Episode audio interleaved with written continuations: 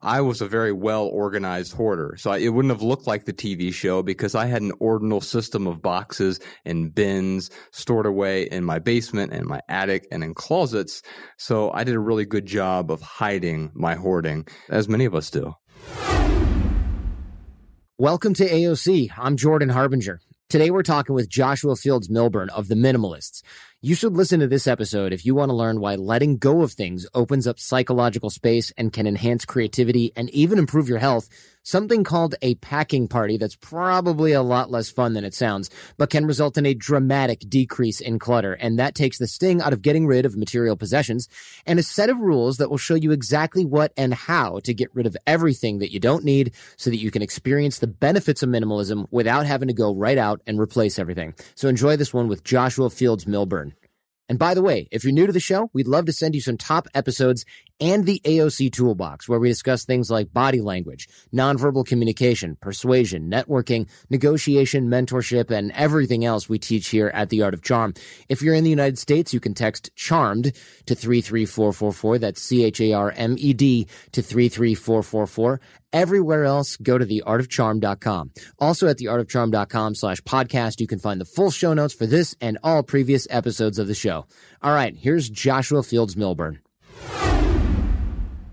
One of the reasons that I wanted to talk to you guys is because your path is not that unique, right? And I think a lot of times people who come on the show, they have a really unique path, a unique story.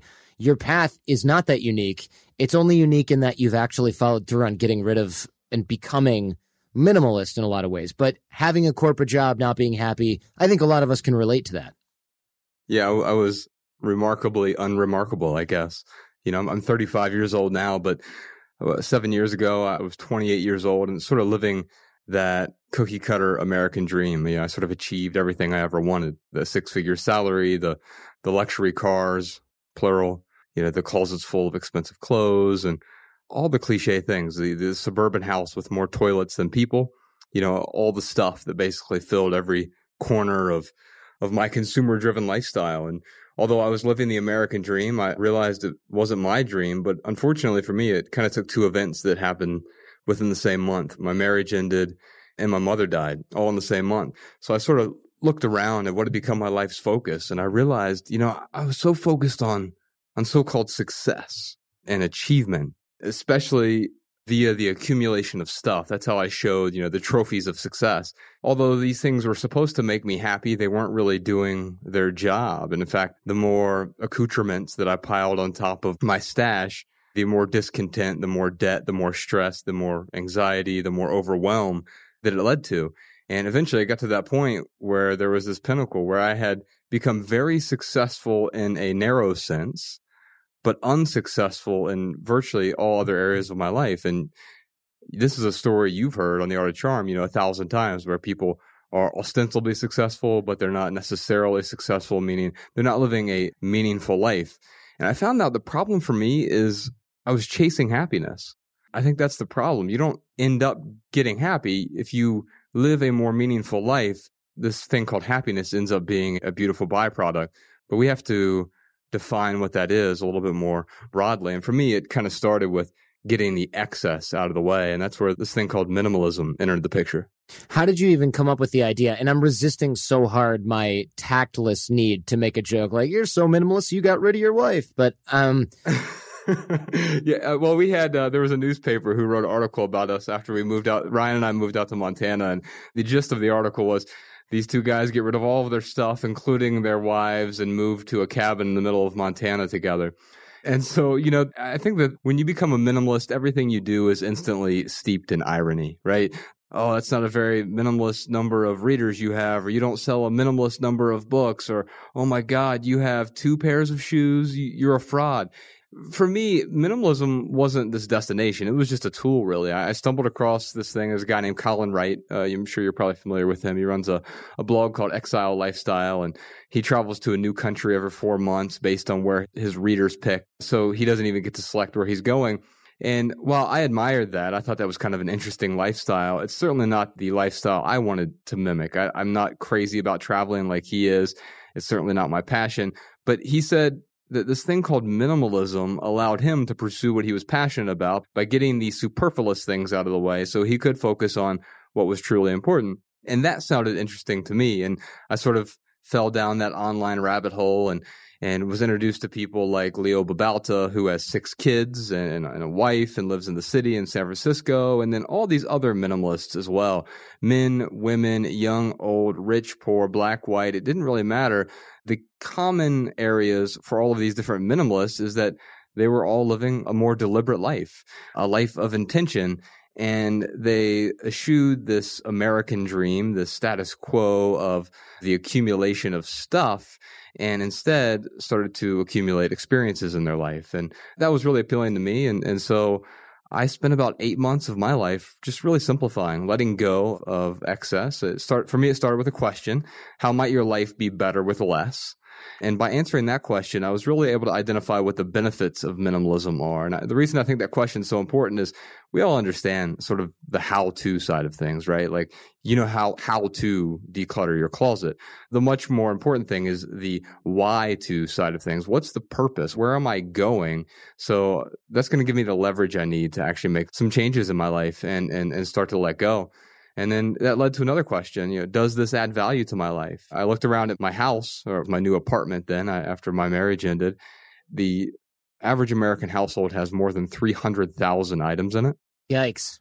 Of course, most of us aren't hoarders, right? We, we just own a lot of stuff. We have this lifetime of accumulations that we hold on to. Many of the things we hold on to just in case. These three most dangerous words in the English language. So there I was looking around at all my stuff, and I knew that some of it would add value to my life, but I didn't know what. And so I started asking this question Does this add value to my life? And I started off small and I decided to get rid of one item a day over the course of 30 days, which, if you have 300,000 items, you're not going to put a big dent in that number. But that wasn't really the purpose. The purpose was to get some momentum because I was so attached to everything. I gave so much meaning to all this stuff.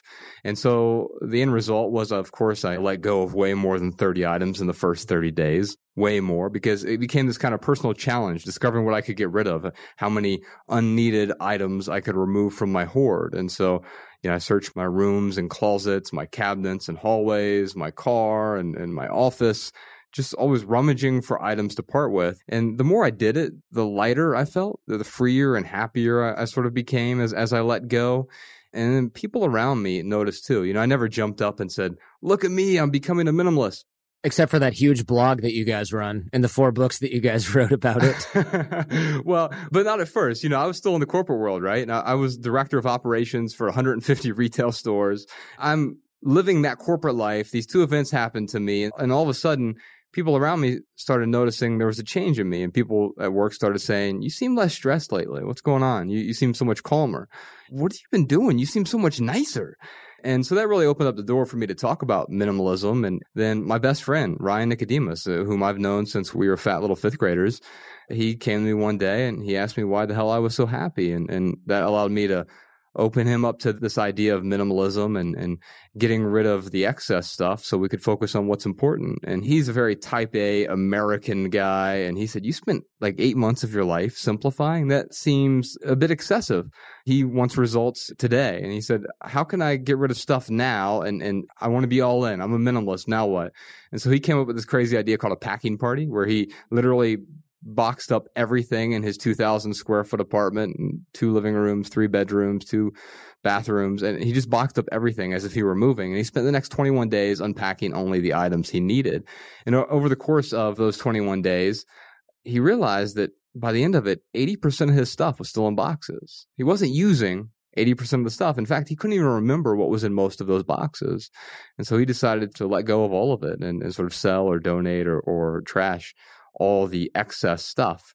About a month after that is when he came to me and said, You know, I think other people might find value in this story and our story. And Josh, you've always written fiction. Is there any way you could you know, write nonfiction and we could start a website and, and maybe add value to other people's lives that way? Yeah, this is a really interesting exercise because if you're packing all of your belongings and you don't use the majority of them over 90 days, you probably won't ever need them and so, sure, there's some keepsakes and stuff in there, and there's some things that you want just for the aesthetics, and we can get into that in a second. But I think it's a fair shake that you can get rid of it. Now, the counter argument that is going to crop up, though, is well, wait a second. What if it's one of those things like a cable that I'm probably going to need. Where do we draw the line for just in case? Sure. Like I said, those three words for me were the most dangerous words because they justified me holding on to 300,000 items in my life. And I don't know how many items I own now. If, if I got rid of 90% of my stuff, you know, that would mean I still own 30,000 things. I have no idea. I don't count my stuff. It doesn't work like that for me. But if you came over to my house today, you wouldn't walk in and say, Oh my God, this guy is a minimalist. You probably just walk in and say, Wow, he's pretty tidy. it's because I don't own a lot of stuff, but that's mainly because I don't own a lot of just in case items. And Ryan and I came up with this rule a few years ago. We call it the 2020 rule. And the way that it works for us, and in fact, it's worked 100% of the time for us, anything that you think you need to hold on to just in case, give yourself permission to get rid of it because you can replace it for less than $20 in less than 20 minutes from wherever you are. Now, I think that rule probably holds up 99% of the time. Like I said, for me, it's held up 100% of the time so far. I know eventually something will break, that won't work anymore. But for me, that rule has allowed me, has given me permission to let go of all of those things that I was holding on to. These old Blackberry chargers. I haven't owned a Blackberry phone in years, but of course, I still had like two or three chargers sitting in there just in case I needed them someday in some non-existent hypothetical future. What if I have three guests and they all have Blackberries and they all need to charge at the same time in different places in the right, house, right? Exactly and that's not going to happen. Yeah, so I don't think we get to this point where we're never going to need to replace anything. But the truth is that I've had to use that rule five times in the last five years to replace things. Like there was a pair of scissors I needed, there was a pair of shorts that I needed. There were things that I did need, but I was able to replace them less than twenty dollars in less than twenty minutes. But the cool thing about the rule is you never actually have to use it. Yeah, that's great. And it gives you a sort of release valve for getting rid of stuff. Like, well, this is easily replaceable. You have to get over that whole, but I'm wasting money if I buy another one because I already have this one. So you have to think about the money differently. You have to think about the cost of keeping all of these items in your house, both monetarily and just psychologically. And when you weigh that against the cost of replacing maybe one in a hundred of those items at some unknown point in the near future for a low price and low investment of time, it becomes a really easy calculation.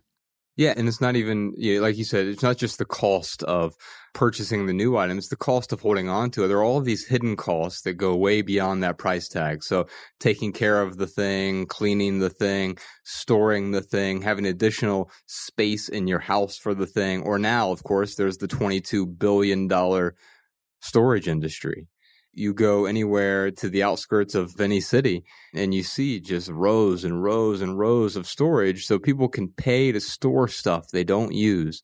That's not me casting judgment on anyone. I had the same thing. For me, I was a very well organized hoarder. So it wouldn't have looked like the TV show because I had an ordinal system of boxes and bins stored away in my basement and my attic and in closets.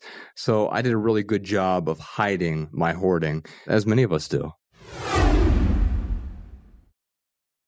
Johnny, we know if you listen to the show, you are driven. In fact, we're driven by the search for better. But when it comes to hiring, the best way to search for a candidate isn't to search at all. Don't search, match with Indeed. If you need to hire, you need Indeed. Indeed is your matching and hiring platform with over 350 million global monthly visitors, according to Indeed data, and a matching engine that helps you find quality candidates fast. Ditch the busy work. Use Indeed for scheduling, screening, and messaging so you can connect with candidates faster. And Indeed doesn't just help you hire faster. 93% of employers agree Indeed delivers the highest quality matches compared to other job sites, according to recent Indeed survey. We have hired a lot of team members over the last 17 years. Going through endless resumes, well, that's a time sink. But you know what else is a time sink? Interviewing endless people because they're all going to give you the best face forward. That's why we love Indeed, leveraging over 140 million qualifications and preferences every single day. Indeed's matching engine is constantly learning from your preferences. So the more you use Indeed, the better it gets. Join more than 3.5 million businesses worldwide that use Indeed to hire great talent fast. And listeners of this show get a $75 sponsored job credit to get your jobs more visibility at indeed.com slash charm. Just go to indeed.com slash charm right now and support our show by saying you heard about Indeed on this podcast. Indeed.com slash charm. Terms and conditions apply.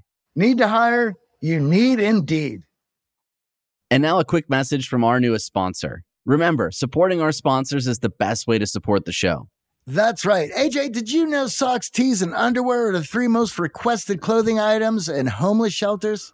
I had absolutely no idea. Bombas knows, and they're doing something about it, making ridiculously comfortable versions of all three and donating one for every item sold. With all the clothing brands out there, it's nice to find some basics that don't just feel good, but do good too. That is completely amazing. And that's why we're so excited to be working with our newest sponsor, Bombas. To date, Bombas one purchase equals one donated commitment has helped customers donate over 100 million essential clothing items to people facing homelessness. That's a lot of good done by people just buying the Bombas they wear every day. Visit bombas.com slash charm and use code charm for 20% off your first purchase. And once you try Bombas, you'll know why so many people have purchased and donated so many. The comfort geniuses at Bombas work tirelessly to make your everyday things your favorite things. Whether it's an arch supporting sock that feels like it was sculpted to your foot, a buttery soft tee with no itchy tag, or underwear that feels like nothing while supporting everything. The best part, AJ, Bombas has a 100% happiness guarantee. So if you got the wrong size, your dog chews up your socks, or a pair vanishes in the washing machine, and you know they will, it's easy to get a free return, exchange, or replacement. There's nothing worse than when Puppers gets a hold of my favorite Bombas athletic socks.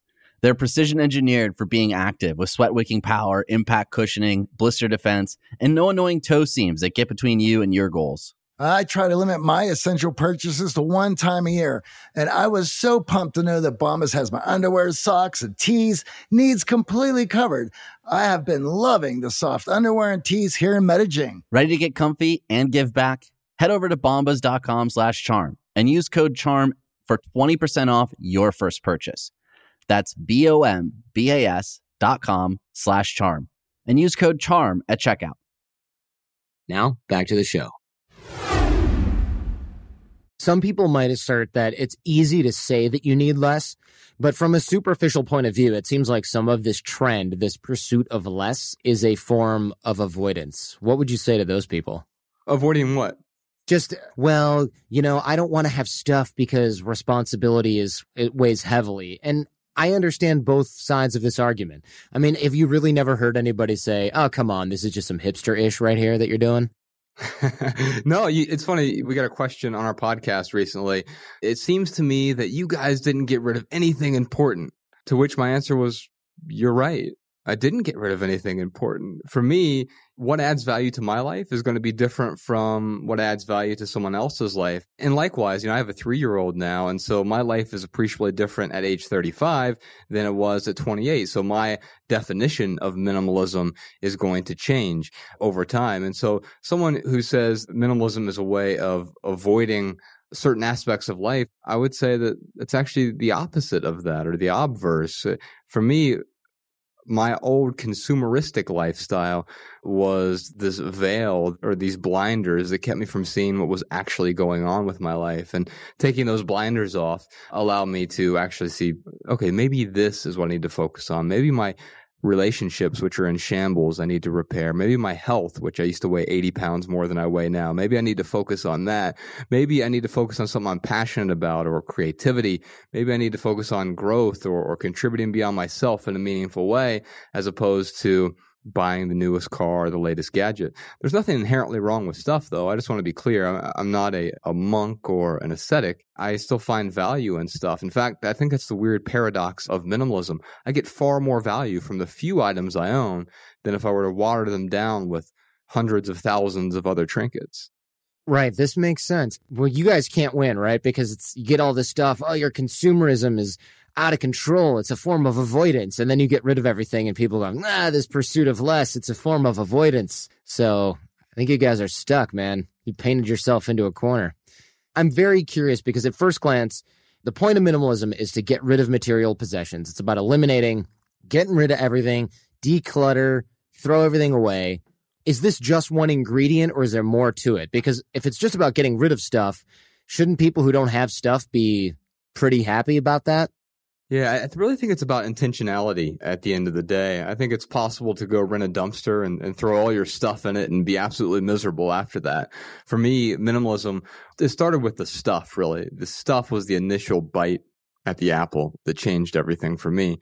But the real purpose of minimalism has to do with the benefits we experience uh, once we're on the other side of decluttering. So removing the clutter is not the end result. It is merely the first step. And so once you get past the clutter, then you start asking, you know, these more important questions, you know, who's the person I want to be and, and why have I given so much meaning to these material possessions? How am I going to define my own success? I think they're difficult questions with difficult answers too, but those questions make way for a much more important, richer experience of life than just trashing the excess stuff. You mentioned you have a kid now. Right. So I'm imagining you've kind of got to teach this mindset to not only your children, but what happens if we're in a relationship? One of us wants to be a minimalist, the other person's like, all right, have fun with that. I mean, how do you handle that situation? I think relationships ultimately, as you know, there are several stages of a relationship. And what I found is that everyone in a relationship is going to be different. What I find value in, you may not find value in, and vice versa. But I can't just tolerate that. I think tolerance is a nice first step toward tolerating someone else's lifestyle, but you're not going to have a very profound relationship if you just tolerate the other person. So I think what we need to do is work toward acceptance and eventually toward respect and appreciation of the other person's lifestyle and realizing that my version of minimalism isn't about proselytizing. I don't want to convert anyone to minimalism. What I want to do is simply share a recipe that's worked for me in hopes that other people, including my partner, including my three year old, you know, they have the opportunity to tweeze ingredients out of that because they see the benefits in it. I'm not going to jump around and say, you know, look at me, look how I declutter my stuff. Here's how you do it too, because the how to side isn't compelling the benefits are far more compelling. Now, it's true, the benefits are obviously going to be considerably different for a three year old, and they're going to be different for my partner as well. And so it's helping people identify what the benefits are for them. And that's why that question I asked earlier, how might your life be better with less, is, is such an important question because you can identify what the benefits are. For me, it, it actually started with finances because I made really good money in the corporate world, but I spent even better money. And so I had massive amounts of debt, you know, six figures worth of debt. And so I knew I needed to regain control of that part of my life. Was this credit card debt mostly that you had had racked up from buying crap? Yeah, it was credit cards, it was cars. You know, for some reason, I needed two Lexuses. Lexi. there, there, there was just a lot of debt, you know, and if you add my, my mortgage in there, and you know, my big suburban house, then, you know, it's half a million dollars, which in Dayton, Ohio is unbelievable. And so I had massive amounts of debt. Minimalism allowed me to say, okay, if I stop focusing on spending my money on all of these things, reclaim that aspect of my life. Oh, by the way, it helps me repair my relationships because now I have, I'm spending less time uh, trying to work 70 or 80 hours a week.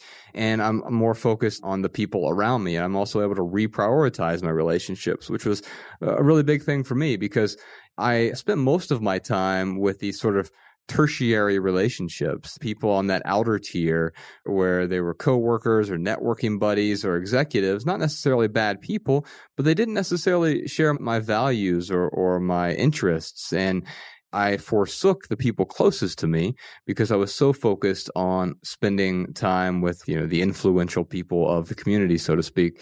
And so I needed to reprioritize my relationships. And same goes for my health and a bunch of other areas of life. These were the benefits of letting go of the stuff was figuring out what comes after I get rid of the clutter. Yeah, this is interesting. So it sort of led to introspection in other areas. What can I minimize? Since your goals are changing, right? You don't need to acquire more stuff Maybe you don't need to work as hard or drive yourself as crazy worrying about the paychecks. Stress goes away because you don't have as much debt and you're paying down the debts, which leads to better increased health, more free time, etc. I mean, there's all kinds of things in this virtuous cycle that you can discover through this process. I guess I'm still a little bit hung up on what happens if you decide to do this and your partner or significant other does not because can you live this minimalist path while somebody else does not? Or does that change in focus cause tension in the relationship? I think my partner, she identifies herself as a minimalist, although her version of minimalism is appreciably different from mine.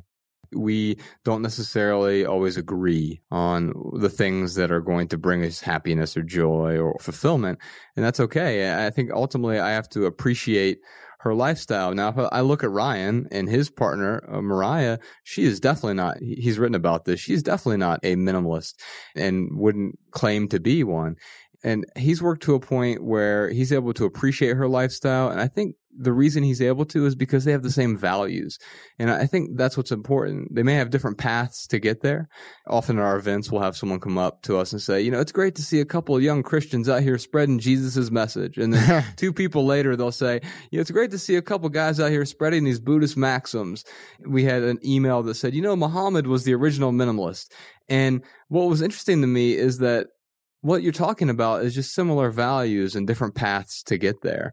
And I think the same thing is true with our significant others. We have to have the same values, but it's okay if we have different beliefs. We have a different route to get to that ultimate destination. Are there different recipes then for minimalism? Is that what you're saying?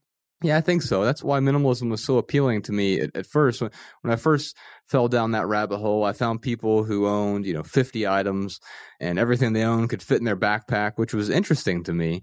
But, you know, I like owning a kitchen table and it won't fit in my backpack. And so I said, ah, maybe this minimalism thing isn't for me. But then I found minimalist families with multiple kids and minimalists who live in the city or minimalists who travel, minimalists who live in farms or tiny houses or, in our documentary, we interviewed a minimalist architect and all of these different people who are living different lives and they have some overlap. I mean, if you put them on a Venn diagram, sure, you're going to see some similarities between them, but they all look considerably different. And I think the, the key is they use this thing called minimalism to restructure their life so that it feels a little bit more meaningful. Lennon and McCartney, Jagger and Richards, Watson and Crick, AJ and Johnny, what about the perfect duo when it comes to growing your business? Well, that's you and Shopify. That's right, Johnny. Shopify is the global commerce platform that helps you sell at every stage of your business. From the launch your online shop stage to the first real life store stage, all the way to the did we just hit a million order stage? Shopify is there to help you grow. From their all in one e commerce platform to their in person POS system wherever and whatever you're selling, Shopify's got you covered. Shopify helps you turn browsers into buyers with the internet's best converting checkout, up to 36% better compared to other leading commerce platforms, and sell more with less effort thanks to Shopify Magic, your AI powered all star. What I love about Shopify is how no matter how big you want to grow, Shopify gives you everything you need to take control and take your business to the next level. In fact, Shopify powers 10% of all e-commerce in the US. And Shopify is the global force behind Allbirds, Rothy's, and Brooklinen, and millions of other entrepreneurs of every size across 175 countries. Shopify removes the guesswork with built-in tools that help you create, execute, and analyze your online marketing campaigns. And sign up today for a $1 per month trial period at shopify.com slash charm. Go to shopify.com slash charm now to grow your business no matter what stage you're in. Shopify.com slash charm. Thanks for listening and supporting The Art of Charm. For a list of all the amazing sponsors and discount codes, visit theartofcharm.com slash advertisers. Now, back to the show. What about sentimental items? I mean, okay, just in case, but what if just in case I want to see my photographs from when I was a baby? Or what if just in case I've got something from an older relative that I think I might want to keep around? I'm almost just going to assume here that you don't go, well, just clutter and throw it away. There's got to be some sort of rule of thumb for doing this.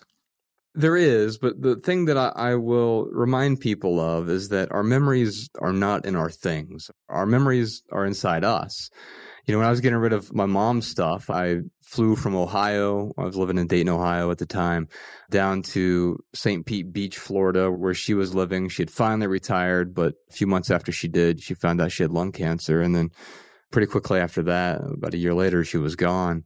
So I had to go deal with all of her stuff when she passed. And I spent a lot of time with her in Florida that year as she was going through chemo and radiation.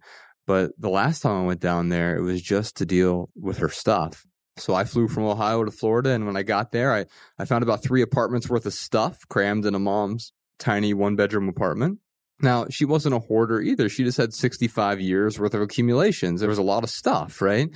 And so I realized that by holding on to all of these things, what was I going to do? I couldn't commingle mom's stuff with my stuff. I already had a big house and, and, a full basement full of stuff. So I did what any good son would do. I rented a storage locker. That storage locker would let me hold on to everything just in case I needed it someday in some non existent future, right? And so I rented a U-Haul, rented the storage locker, but then I found these four boxes under her bed. And there were these old printer paper boxes, kind of heavy, sealed with excessive amounts of packing tape. And I sort of pulled them out one by one. I noticed each box was labeled with just a number written in thick black ink. Uh, the four boxes just said one, two, three, four. And I know this sounds like a bad detective novel now, but I opened them up and it was just my old elementary school paperwork, grades one through four. And I realized that mom had been holding onto these boxes for more than two decades. I was getting ready to do the same thing with all of her stuff. See, the memories were not inside those boxes. In fact, she hadn't even accessed those boxes for the last two decades. And so I called up U-Haul and I, canceled the truck and I spent the next 12 days selling or, donating pretty much everything. And I learned some pretty important lessons along the way. Not only did I learn that the memories aren't in the things, they're inside us, but I also learned about value, real value. You see, if I'm honest with myself, I was just going to selfishly cling to mom's stuff. But of course, I wouldn't get any real value from it if it sat there locked away in perpetuity, right? And so the truth is that by letting go, I could actually add value to other people's lives. So I donated much of her things that I considered to be sentimental things, but they weren't useful to me in any way. I donated a lot of it to local charities or her friends and, and gave the stuff a new home. And the few things I was able to sell, I was able to take that money and donate it to the charities that help mom through her chemo and radiation basically I realized I could contribute beyond myself if I was willing to let go. And, and when I finally returned to Ohio, I, I returned with just a, a, handful of, of sentimental items, you know, like an old painting, some photographs, some of her old doilies, things like that. And that helped me understand that by having fewer sentimental items, we actually enjoy those few sentimental items much more than by having hundreds or thousands of sentimental items tucked away in storage. And I think the last lesson I learned was a pretty practical one. It was about uh, photographs while it's true that our memories aren't in our things, it's also true that sometimes our things can trigger the memories that are inside us, right? And so before I left mom's, I took photos of many of her possessions. Instead of holding onto the things themselves, I took photos of the possessions. And when I went back to Ohio, I went back with a few boxes of photographs and I was able to scan and store those photographs digitally. And, and those photographs made it easier for me to let go because I realized I wasn't letting go of, of any of my memories. You have some interesting drills where other people can kind of replicate this without suffering the loss of a dear relative. Tell us about the minimalism game. You kind of hinted at this earlier where you get rid of things bit by bit, but I like this. Can you deliver this? Decluttering for me was always kind of boring and I did never looked forward to it. And if you're one of those people who loves decluttering their house, I salute you and wish I had that gene, but I don't. And so I found to make decluttering a little bit more interesting, a little more fun, Ryan and I have injected some friendly competition with what we call the 30 day minimalism game. You can get all the details to it at theminimalists.com slash game, but I'll give you the brief overview real quick. Here's how it works. You partner up with somebody, a friend, a family member, a coworker, an enemy, someone who you want to let go of stuff with over the course of a month. And it starts at the beginning of the month and it starts off really easy to give you that momentum you need. So on day one of the month, you each get rid of one item. Day two, two items. Day three, three items, so forth and so on. It starts to get more difficult by the middle of the month. By day 15, you're each getting rid of 15 items. Day 20, 20 items. Now, whoever goes the longest wins. If you both make it to the end of the month, you both won because you've gotten rid of about 500 items, which is a really great start. And if you don't have someone there to help keep you accountable, there are thousands, actually tens of thousands of people online who have been playing the game now. You can just check out the hashtag that they use for that. And people are posting pictures on social media, and you can do the same. And I found that that keeps me engaged, but also helps keep me accountable when I have someone to sort of go on this journey with. Marie Kondo, who is that? You know, I think a lot of the professional organizers really get it. They understand that actually organizing is the problem. Now, I'm not a professional organizer. I don't play one on the internet. I think the easiest way to organize your stuff is to get rid of most of it as far as organizing goes, I think professional organizers get that too. The problem is when we amateurs try to organize our stuff, we go to the container store, we buy a bunch of boxes and bins and filing cabinets, and we try to develop a system for really hoarding our stuff. And for me, that's a big problem. And so, yes, if you're going to let go of your things, sometimes it's good to bring in a professional organizer to help. I don't necessarily think it's necessary if you are willing to just let go as opposed to trying to you know, rearrange the deck chairs on the Titanic. Minimalism is a response to your quest for a bunch of stuff, right? This is kind of like swinging the pendulum in the opposite direction. But what prompted the quest for all that stuff before? I mean, sure, plenty of people collect material things. We do the comparison thing, but was there more going on there because you appeared to be really good at it? And now you're searching for that same whatever it is by going in the other direction. What is it that you are looking for? When I grew up in Dayton, Ohio, Ryan and I both grew up in the same town and, and we grew up pretty poor. I was on government assistance, welfare and food stamps and and there was a lot of discontent in our households and a lot of drugs and drinking. It was not a life that I would recommend to anyone really. We were so discontented and I thought the reason we were discontented is because we just didn't have a lot of money. And so by age 18, I decided to skip the whole college route and I went and got a sales job and realized if you work seven days a week, 60 or 70 hours a week, you can make some pretty good money. And so by age 19, I was making $50,000. And for a poor kid from Dayton, Ohio, that was uh, just an unbelievable amount of money, more than I'd ever seen my parents make. And as I started climbing the corporate ladder, I realized that, well, wait a minute, $50,000 a year wasn't making me happy. Maybe I needed to adjust for inflation. And so I was making 50,000, but I was spending 65,000. Maybe I just need to make 75,000. And of course, when I got there, I was spending 90,000. And when I got to six figures, I was spending even more than that. And it was this endless cycle for me. And I realized that I was chasing happiness. I was never going to be happy if I was trying to be happy the happiness was not the point. And I think that's where we get lost in our society a lot. We think that happiness is the point of whatever we're doing. And I found for me that it's much more important to identify what a meaningful life looks like. And then happiness is really a beautiful byproduct of that. You see, growing up poor, there was a lot of discontent because we made poor decisions with the resources we had. And having more money throughout my 20s, I just amplified those same poor decisions. There's nothing wrong with earning money. I think we all have to pay the bills. So there's nothing wrong with having a nine to five to do that or being an entrepreneur to do that. I'm certainly not allergic to money. The key now is it's no longer the primary driver for doing what I do. And I think that's the distinction I make now compared to what I was doing before, where the point seemed to be amassing as much sort of wealth as I could, or ostensible wealth, the trophies that I could to try to impress other people. So that would make me somehow successful. Joshua, thanks so much, man. Starting small, the tips on getting rid of a few things here and there so it doesn't radically change your lifestyle overnight. I think this can lead to good things. And just personally, I have rules like, okay, if I buy a piece of clothing, I have to get rid of another piece of clothing. And I've been okay at following that. Sometimes I will admit I get guilty and I'm like, okay, this is a jacket and I want it, but I don't need it, but I really, really want it. So there's things like that that I will do. I, I will readily admit I'm not that great at this, but when I buy an element of furniture, you know, we have to get rid of the other thing. When I buy most items, I have to get rid of something else in order to quote unquote make space for it. And that's been really nice because it, it makes you think about the purchases more. So I don't end up buying a lot of things because I don't even want to go through the drill of thinking about what I have to get rid of that I already like. Yeah, I think minimalism isn't about deprivation. I'm certainly not a stoic.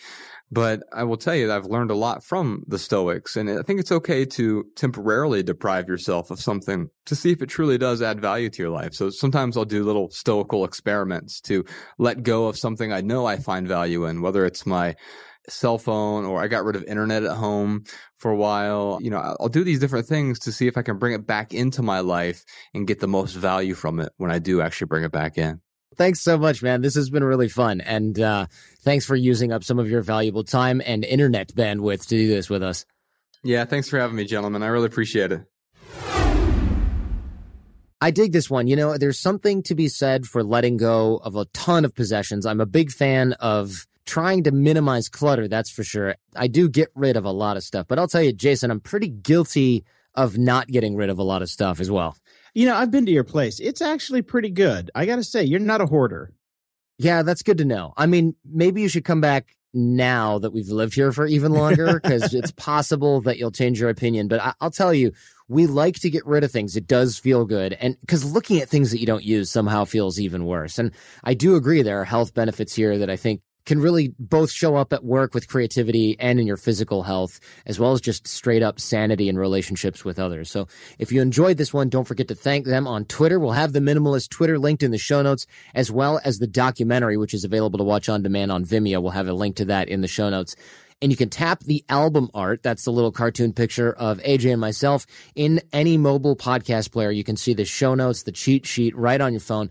I'm also on Twitter. I post a lot of stuff that never makes it to the show and I interact with everybody over there at the art of charm on Twitter. Bootcamp and Art of Charm live program details, bootcamp.theartofcharm.com. Remember, we're sold out a few months in advance. So if you're thinking about it, if it sounds interesting or whatever, just get in touch with us. We'll get some info out to you so you can plan ahead. I also want to encourage you to join our social capital challenge at theartofcharm.com slash challenge, or in the States here, you can text charmed to 33444. That's C H A R M E D to 33444. The challenge is about improving your networking skills and your connection skills and inspiring those around you to develop a personal and professional relationship with you. We'll also email you our fundamentals toolbox that I mentioned earlier on the show. And I do regular videos with drills and exercises to help you move forward. So it'll make you a better connector. It'll make you a better networker and it'll definitely make you a better thinker. That's theartofcharm.com slash challenge or text charmed in the U.S. to 33444. For the full show notes for this and all previous episodes, head on over to theartofcharm.com slash podcast. This episode of The Art of Charm was produced by Jason DeFilippo. Jason Sanderson is our audio engineer and editor. Show notes on the website are by Robert Fogarty, and I'm your host, Jordan Harbinger. Go ahead, tell your friends, because the greatest compliment you can give us is a referral to someone else either in person or shared on the web. So stay charming and leave everything and everyone better than you found them. Thanks for listening to The Art of Charm. Get more confidence, relationship skills, life hacks, and more at theartofcharmpodcast.com.